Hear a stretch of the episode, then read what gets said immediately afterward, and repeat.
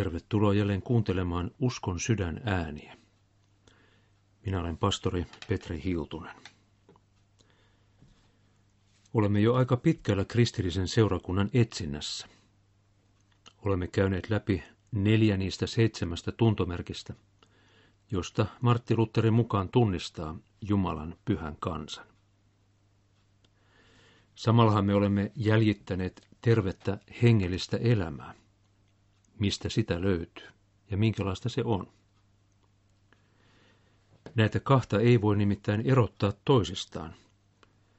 Terve seurakunta tuottaa tervettä hengellistä elämää, mutta epäterve seurakunta saa aikaan epätervettä hengellistä elämää.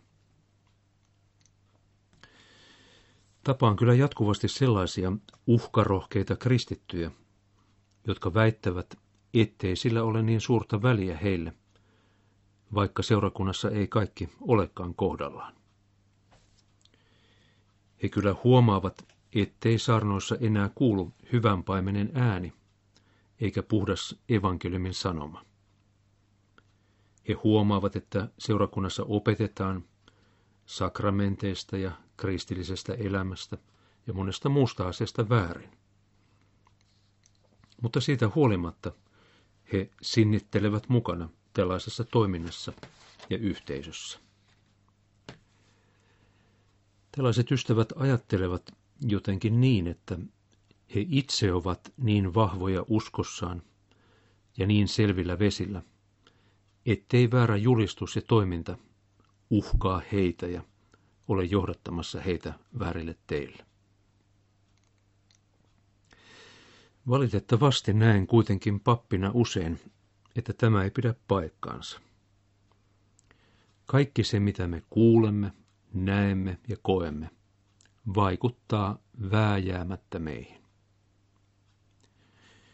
Miksi siis altistaisin itseni väärille vaikutteille, kun oikeatakin Jumalan sanaa on tarjolla? Miksi olisin mukana toiminnassa, joka ei pohjaudu raamattuun ja kristilliseen oppiin ja uskoon, vaan ihmisten mielipiteisiin ja toiveisiin. Seurakunnan suunnan kannalta olennaista on se, millaisia ovat sen johtajat. Millaisia ovat sanan julistajat, jotka viitoittavat tietä kuulijoille. Kysymys paimen virasta on siksi kirkon ja seurakunnan elämän ja toiminnan avainkysymys, silmäterä. Onko laumalla oikea Kristuksen asettama paimen, joka on ylipaimenen asialla, ei omalla asiallaan? Luther piti paimen virkaa niin tärkeänä asiana, että nosti sen yhdeksi Jumalan kansan eli seurakunnan seitsemästä tuntomerkistä. Opetuksessaan kirkon tuntomerkeistä hän kaikkein eniten antaa palstatilaa juuri paimen viralle. Paimenhan hoitaa laumaa, seurakuntaa. Ja pastori on vastuussa siitä, millaista sanaa siellä julistetaan. Miten sakramentit hoidetaan – ja kuinka avainten valta on johtamassa horjuvia sieluja. Siksi paimen on pantu paljon vartijaksi. Kirkon kriisissäkin on pitkälti kyse paimenuuden kriisistä. Ilman oikeita pastoreita ovat seurakuntalaiset niin kuin lammaslauma paimenta vailla. Valitettavasti tällaisia harhailevia lampaita samoilee nyt kaikkialla Suomen saloilla. Luther kirjoittaa paimenvirasta näin. Viides kirkon ulkonainen tuntomerkki on siinä, että kirkko vihkii ja kutsuu toimiinsa kirkon palvelijat, tai että sillä on virkoja, jotka se täyttää sillä välttämättä täytyy olla piispoja ja pappeja, eli saarnamiehiä, jotka sekä julkisesti että yksityisesti toimittavat, tarjoavat ja antavat edellä mainittuja neljä asiaa tai pyhää toimitusta kirkon puolesta ja kirkon nimessä. Sekä ennen kaikkea Kristuksen käskyn perustuksella, kuten pyhä Paavali sanoo Efesolaiskirjeen neljännen luvun 11 jakeessa. Hän antoi meille muutamat apostoleiksi, toiset profeetoiksi, toiset evankelistoiksi, toiset paimeniksi ja opettajiksi. Sillä seurakunta kokonaisuudessaan ei voi sellaista tehdä, vaan sen täytyy uskoa ja määrätä tehtävä jollekin erityiselle henkilölle. Sillä mitä tulisikaan siitä, jos jokainen tahtoisi puhua ja toimia, eikä kukaan väistyisi toisensa tieltä. Määrätylle henkilölle on sellainen toimi uskottava, ja yksin hänen on sallittava saarnata, kastaa, antaa synnin päästö ja jakaa sakramentteja. Kaikkien muiden täytyy siihen tyytyä ja mukautua. Missä tahansa tätä näet, siellä totisesti on Jumalan kansa, pyhä kristikansa olemassa. Näin siis Martti Luther kirjoittaa kirjassaan kirkolliskokouksista ja kirkosta vuonna 1539.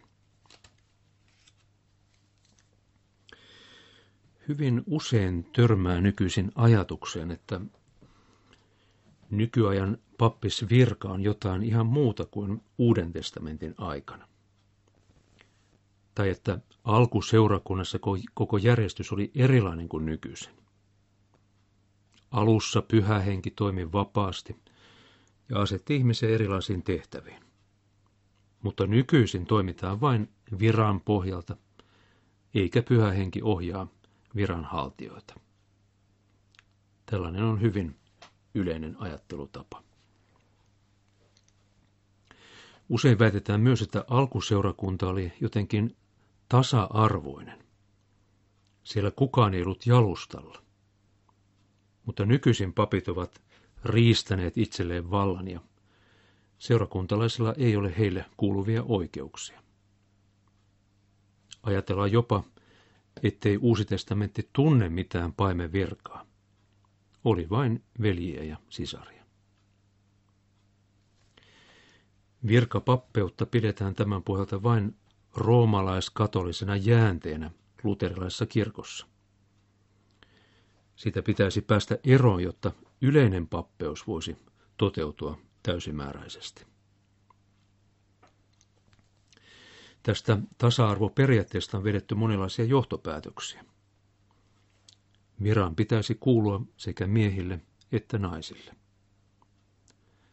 Äärimmillään vaaditaan vaikkapa sitä, että uskovat voisivat jakaa keskenään kodeissa ehtoollista ilman mitään pappeja.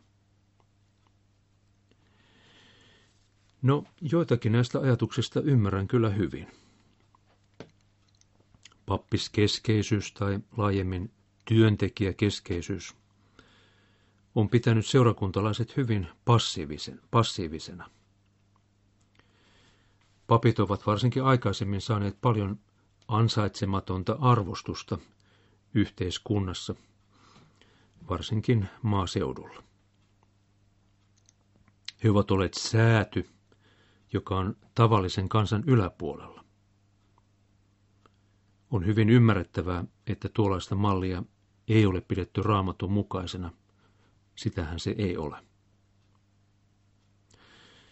On oikein hyvä, että pappi ei enää ole pitäjän nokkamies, joka virkansa ohella hoitelee myös kunnan asioita ja liikkuu vain paikkakunnan kerman parissa. Mutta silti tuntuu, että nykyaikana ollaan menty toiseen äärilaitaan liian pitkälle.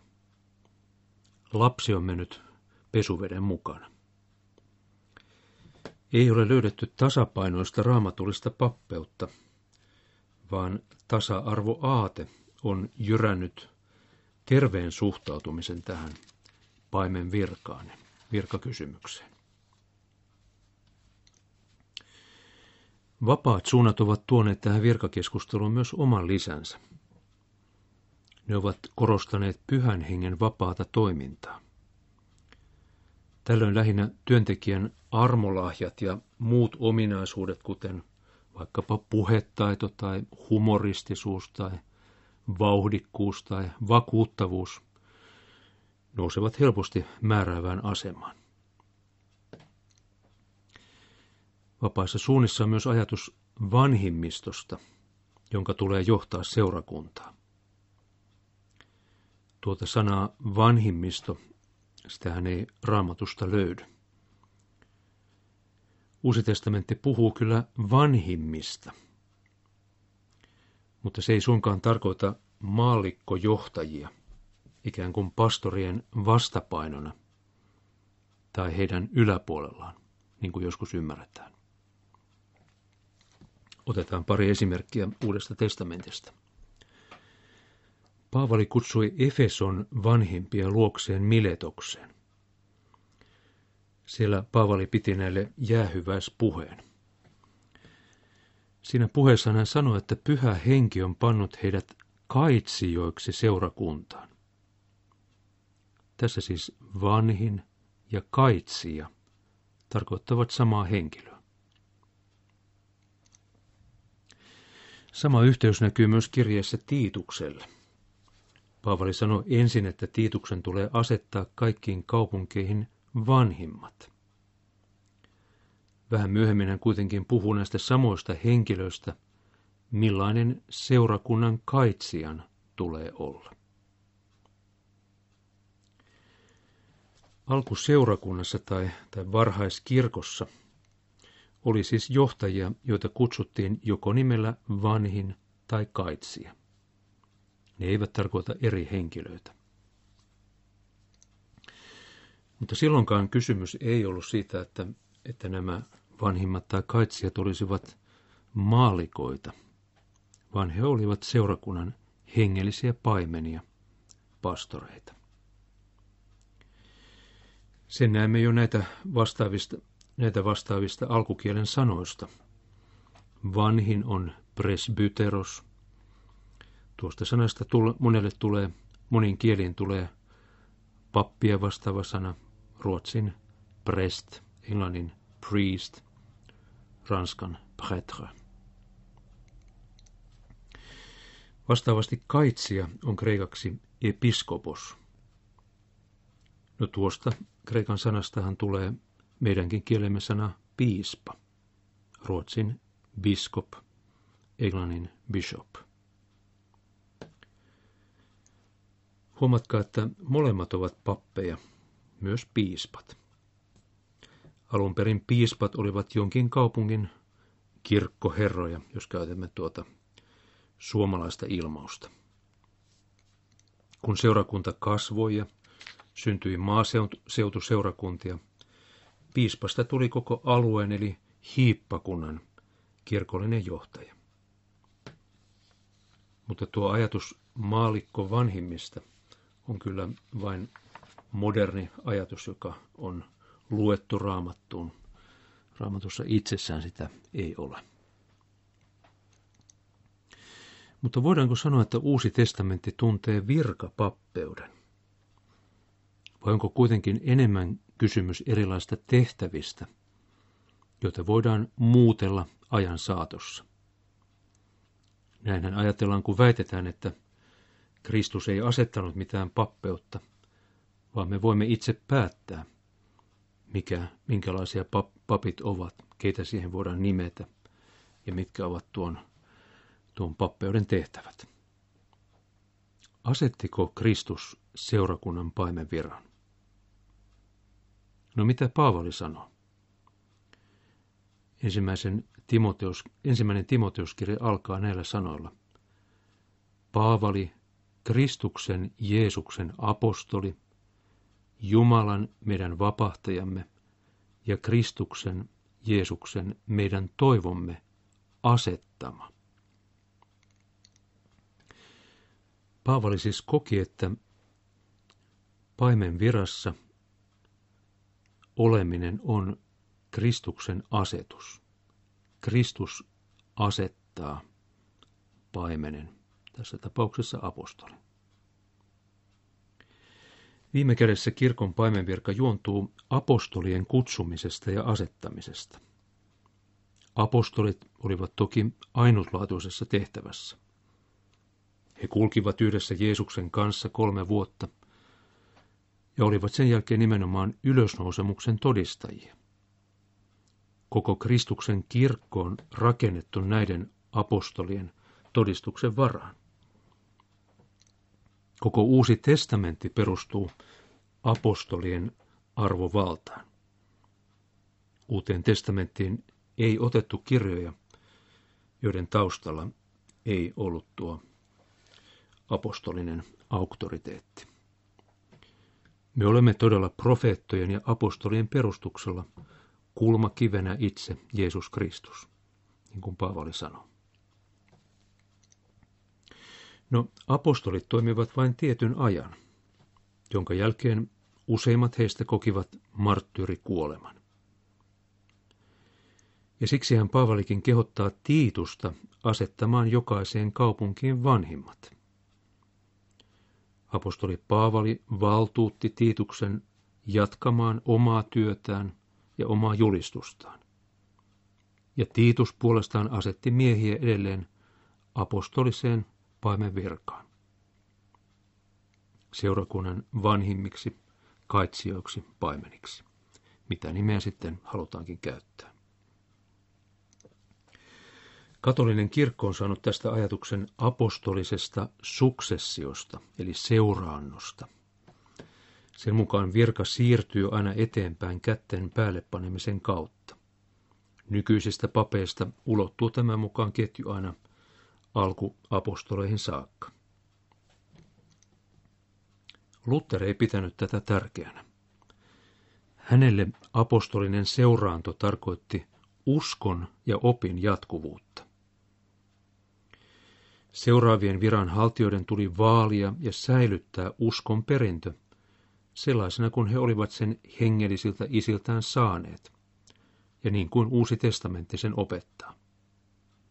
Vain silloin voi kirkko olla apostolinen, ja vain silloin voi sen virka olla apostolinen virka, apostoleilta periytyvä paimenvirka. Juuri tästä on kyse myöskin Suomen kirkon syvässä kriisissä. Kirkon apostolisuus on nyt todella vaakalaudalla. Tähän saakka useimmat piispat ja papit ovat olleet valmiit sitoutumaan apostoliseen uskoon.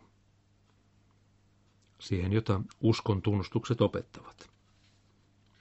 Mutta enää ei välttämättä ole näin.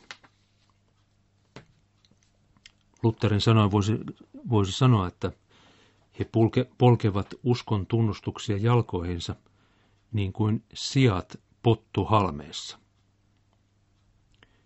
No ei se nyt niin välttämätöntä ole uskoa neitseestä syntymiseen. Kyllä ihminen voi olla kirkon jäsen ja kristitty ilmankin tällaista uskoa. Tai että ajatus viimeisestä tuomiosta, tuomiosta on vain kielikuva – Todellisuudessa jokainen tuomitsee itse itsensä tässä elämässä. Ei ole mitään iankaikkista kadotusta. Tällaisia ajatuksia me olemme joutuneet kuulemaan jopa kir- kirkon kaikkein terävimmän johdon taholta. Tällaisia viranhaltijoita ei todellakaan voi enää pitää apostolisen viran hoitajina. Sen uskon ja opin vaalioina, joka pyhille on kertakaikkisesti annettu. He ovat julistuksella ja teollaan irtisanoutuneet virastaan. Samalla koko kirkon apostolisuus alkaa rakoilla, jos kirkon johto ja sen kirkon paimenet ja julistajat eivät enää pysy opissa, eivätkä myöskään nuhtele harha opettajia – vaan sallivat heidän vapaasti jatkaa myyrän työtään. Kirkko muuttuu harhaoppiseksi, jos se sallii harhat keskuudessaan, eikä pyrikään poistamaan niitä. Keskustelussa kirkon paimen virasta unohdetaan usein se kaikkein olennaisin asia. Nimittäin se, että Kristus on asettanut seurakuntaan hyvän järjestyksen. Jumala ei ole epäjärjestyksen, vaan järjestyksen Jumala, sanoo Paavali ensimmäisen korinttilaiskirjeen 14. luvussa. Siksi Jumala on antanut kirkkoon tietyn yksinkertaisen perusjärjestyksen. On lauma ja on paimen. Tätä mallia ei missään seurakunnassa voida sivuuttaa. Jos ei laumalle valita ja aseteta paimenta, joku ottaa vaikka väkisin tuon paikan. Usein kuitenkin paimenen puute tai heikko paimenuus johtavat siihen, että lampaat jäävät ilman ravintoa ja lähtevät etsimään vehreämpiä laitumia. Siksi seurakunnalla tulee olla paimen, Jumalan sanan palvelija ja sakramenttien toimittaja. Juuri tällaisen viran on Kristus asettanut kirkkoonsa. Kastakaa ja opettakaa, hän sanoi opetuslapsilleen.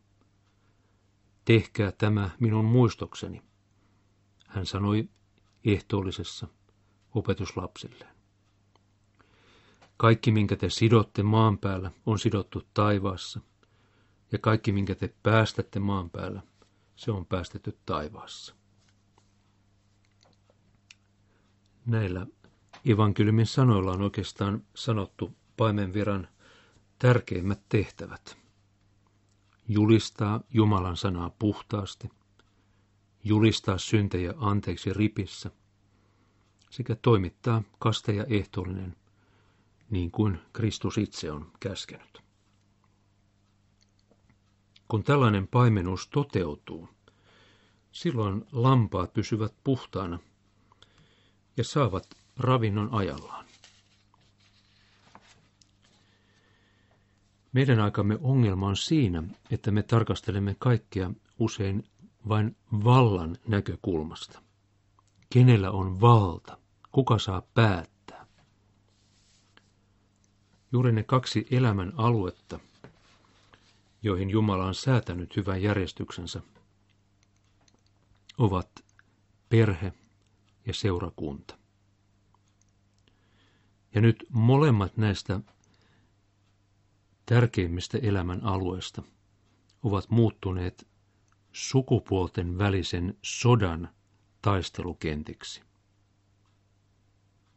Seurakunnissa tuota sotaa käydään myöskin maallikoiden ja pappien välillä. Jos nyt voi käyttää ilmausta sodasta, mutta joka tapauksessa tietystä ristiriidasta on usein kysymys. Päättääkö kirkkoherra kirkon käytöstä vai seurakunta ja sen valitsemat elimet?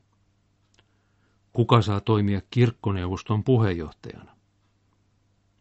Kirkkoherra vai maalikko? Kuka valitsee papit seurakuntaan? Valitaanko heidät vaaleilla vai valitseeko kirkkovaltuusto? Tällaista valtapeliä ja kädenvääntöä käydään koko ajan kirkossa. Syynä on se, että on unohdettu se asenne, jonka Jeesus hyvin selvästi meille antaa. Matteuksen evankeliumin 20. luvussa. Joka teidän keskuudessanne tahtoo tulla suureksi, se olkoon kaikkien palvelija. Ja joka teidän keskuudessanne tahtoo olla ensimmäinen, se olkoon teidän orjanne. Ei ihmisen poikakaan tullut palveltavaksi, vaan palvelemaan ja antamaan henkensä lunnaiksi monen edestä. Varsinkin menneinä aikoina papit olivat kirkkoruhtinaita, pitäjän nokkamiehiä. Saattaa nykyisinkin joku pappi ajatella olevansa jotenkin ylempänä seurakuntalaisia. Ja kuitenkin papin ainoa oikea asenne on olla kaikkien palvelija ja kaikkien orja. Vain sitä kautta löytyy oikea paikka. Ja vain sitä kautta voi seurakunnan paimen saada myös seurakuntalaisten arvostuksen. Siksi on käsittämätön sellainen asenne, että jos minä en pääse papiksi, silloin minua ei arvosteta. Tämähän on tullut usein esiin siinä virkakeskustelussa, jota, tai sanotaan naispappeuskeskustelussa, jota julkisuudessa käydään. Mutta silloinhan seurakunnan kanttori tai diakoni tai vaikka suntio tai tavallinen seurakuntalainen olisi jotenkin vähempi arvoisempi kuin pappi. Ja näinhän asia ei suinkaan ole.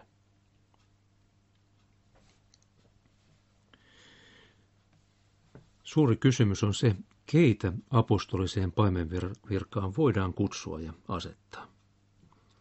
Uusi testamenttihan antaa siihen aika tiukkoja määreitä.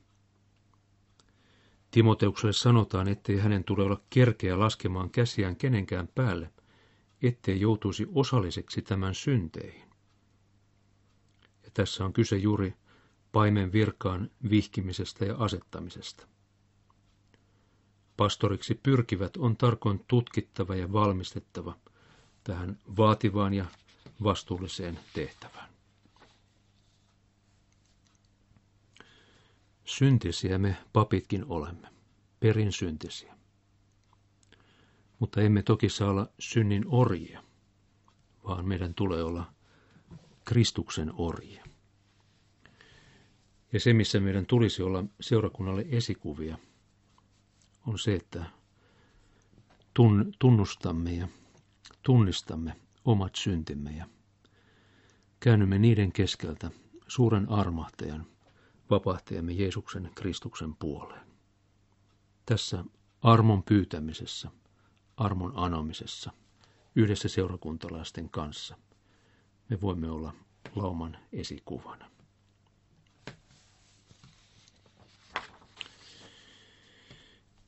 Jos haluat tutustua ja syventyä lisää luterilaisen uskon elämään, tilaa ilmaiseksi itsellesi Suomen evankelis-luterilaisen lähetyshiippakunnan julkaisema kirja sähköpostitse osoitteesta tilaukset at lhpk.fi. Tilaukset at lhpk.fi. Jumala sinua siunatkoon.